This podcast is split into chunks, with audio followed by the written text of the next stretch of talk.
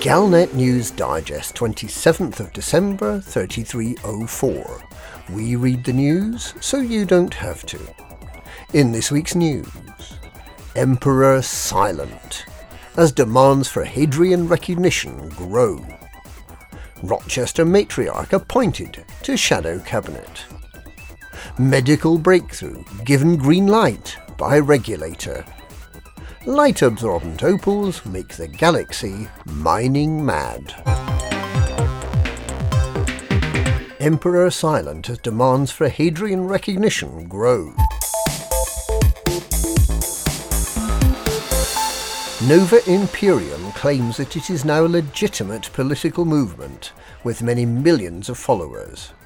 It demands isolation from the Federation and Alliance, the overthrow of Emperor Arissa Lavigne Duval, and a renewed, stronger, more confident empire that can stand up to and defeat the Thargoid threat. But you can't be taken seriously in the Empire unless you have a figurehead of imperial lineage, and that's where Hadrian Jansen comes in. Recently revealed as the illegitimate grandson of the late Emperor Hengist and a slave, Hadrian has some grounds for claiming precedence over Emperor Arissa, who is the daughter of Hengist and Florence Lavigne, and who was selected as successor by Hengist himself over his only legitimate offspring, Mad Prince Harold the Dissolute, father of Princess Aisling. Amidst a growing campaign for Hadrian either to be adopted by Emperor Arissa or for the Emperor to be overthrown and replaced by Hadrian immediately, Emperor Arissa has made no comment whatsoever, adding to a public perception of weakness and indecision. It's fallen to anti slavery campaigner Aisling Duval and the most successful slave trader in the empire, Senator Zemina Torval, to declare their opposition to the elevation of an inexperienced and weak figurehead to leadership of the empire. But there are many others now willing to speak out openly for Hadrian and against their emperor, including Senators Paul Vespasian and Eloise Winterston.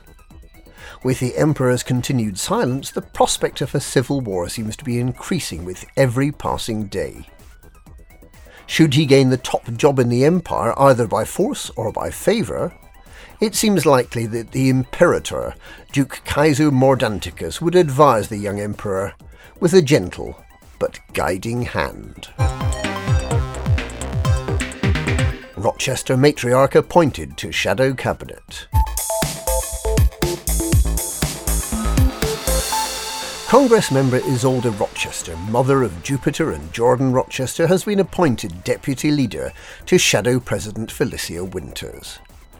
Best known for a tight lipped statement calling off the wedding between her son, Jordan Rochester, federal ambassador to Cemiess, and his two timing fiancée, Princess Aisling, Congress member Rochester replaces Edgar Santiago, who stepped down suddenly and without explanation.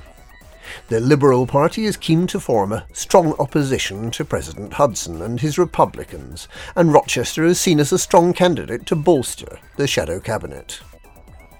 Her sons, Jupiter and Jordan, are a senior executive in Core Dynamics and a federal ambassador, respectively. Her daughters, Juno and Jocasta, are both senior officers in the Federal Navy. There is a third son, Jonah, but his role in Federation life is unclear.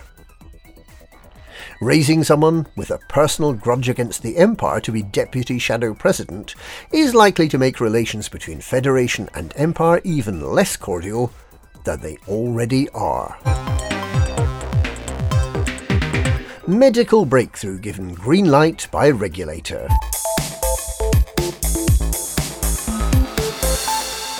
The miracle drug manufactured by Vitadine has been given approval by the Interstellar Health Organization and could soon be available in a starport near you. Nanomeds will offer the triple whammy of extending life by as much as 50 years, fighting off disease, and repairing injuries using the wonder of nanotechnology.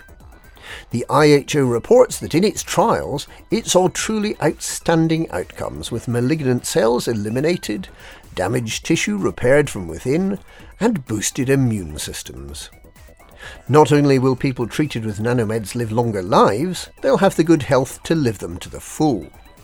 There genuinely seems to be no downside to this wonder drug. Light absorbent opals make the galaxy mining mad. Until recently, they were just known as opals, and no one gave them a second glance. But given the PR makeover, the newly named Void Opals are the must have commodity across the galaxy. Said to absorb light so completely that they appear as a dark space, Void Opals don't sound particularly pretty. But demand for the new gemstones was so high that at one point many stations were offering more than 1.6 million credits per ton, causing a modern gold rush.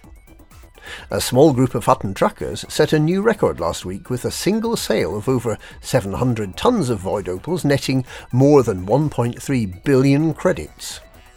So many credits changed hands that other commanders nearby are said to have noticed their bank balances increase by a process of financial inductance. Following that dramatic event, thousands of commanders equipped with the latest mining gear have been stripping asteroid belts clean of this unlikely precious commodity. In fact, so many commanders have got on board with the chance to make themselves rich that demand in all but the most outlying stations has tailed off, with void opals fetching only around 300,000 credits per ton.